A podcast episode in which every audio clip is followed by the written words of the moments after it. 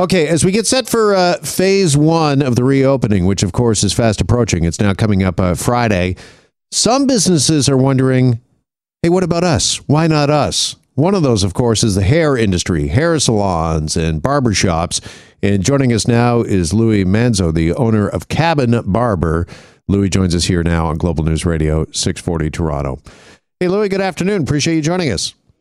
Hey, Jeff, congratulations on your silver anniversary and thanks for having me. Thank you. And I look forward to coming to see you to get these uh, silver locks uh, trimmed, uh, hopefully in the not too distant uh, future. Because, like so many of us, boy, do I ever need a, a haircut. But how are you feeling, Louis, right now, kind of watching all of this uh, unfold and uh, still being on the outside looking in?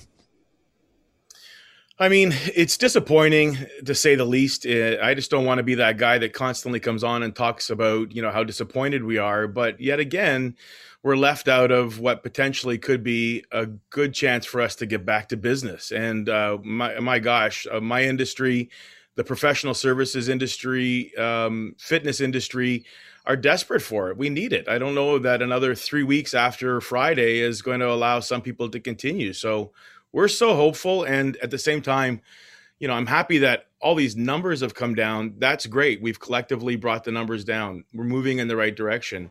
Um, but not to be included in phase one seems like a miss for us again and why is that? Why are you not included in phase one? Uh, do you know? Because uh, you mentioned that three weeks. Uh, what is three more weeks going to bring that is going to enable, you know, businesses such as uh, yours, and you mentioned the fitness industry as well. What is that going to bring that's going to make that safer?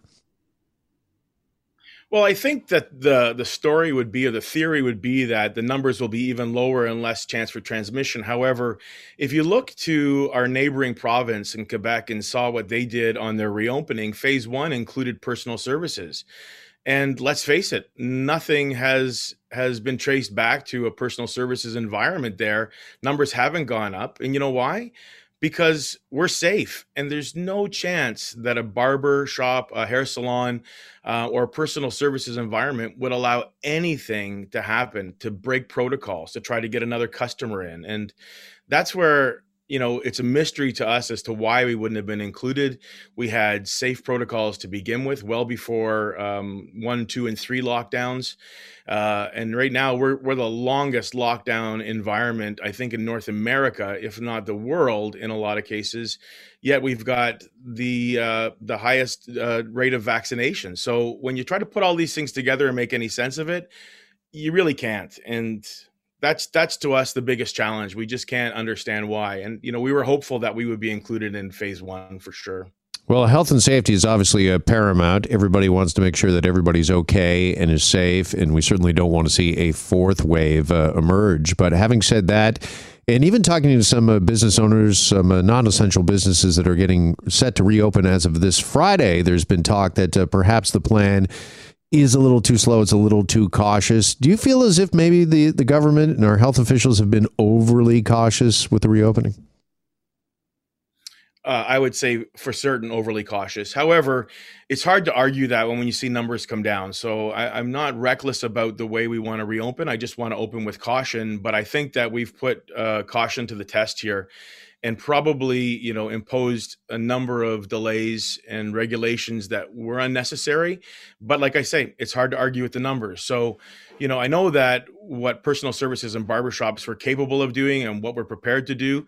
So I feel like we're the safe place, if anything. Um, with second doses coming up sooner, uh, it's going to make it easier for us to be able to to make that claim because uh, you know more of us vaccinated certainly is the answer.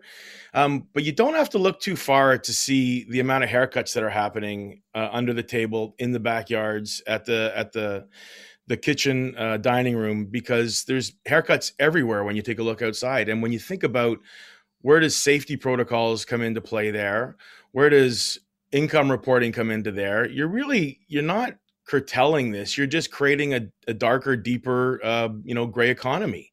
So if the goal was to keep us all safe well you know and i don't begrudge anybody for trying to make a living and an income because we've been hit really really hard so barbers and salon owners and and uh, and hairstylists are doing what they need to do and a lot of people are very anxious to sit in the backyard to be able to have a haircut or have their hair dyed or whatnot that to us is just not how we're going to operate. We need to be all or nothing. We stand in solidarity with uh, all of our shops that are still shut down, and we're going to continue to wait until we've been told we can.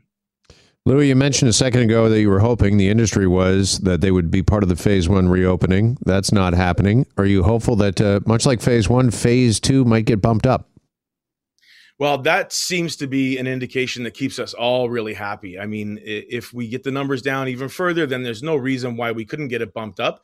So, you know, we've got our fingers crossed so tightly over here that, you know, it's maybe a week after phase one. Let's see if that could be the answer because that's what we really need. We need to get back to work. Uh, our teams are are desperate and and literally dying uh, without income. So we need to get back to what we love to do and what we know we can do really safely. What is it going to look like when you can't get back to work? Uh, PPE wise, uh, what can the uh, customer expect? Yeah, we're going to follow all protocols that are uh, issued by our health officials, but definitely PPE for the first little while until we're told we don't need to. And quite frankly, I mean, um, barbershops and salons were already heavily regulated with regards to personal hygiene and sanitization. So it's it's likely the safest environment you could be in. Um, but definitely, we'll follow all of the necessary protocols until we're told we don't have to. And then when that day happens, it's a big party. Mm-hmm. Louis, uh, just how much are you missing your customers and your clientele? Because uh, you know, I think there's a special relationship between a stylist, a, a barber, and their a client, uh, their customer. I know we're all anxious to get back in. It has been far too long between haircuts, uh, really for uh, all of us. But uh, how much are you kind of missing just that relationship with the clients?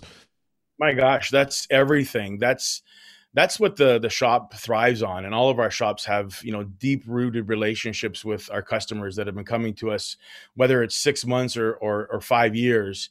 Um, it's part of what makes it unique and and enjoyable. It's almost like um, they've often com- you know compared us to therapists and nobody knows but your hairdresser or your barber knows so we can't wait to be able to have those relationships uh, and can keep on evolving the kind of uh, friendships that we've made over the years. So we're looking forward to that tremendously. Yeah. When were your doors last open? Has it been seven months?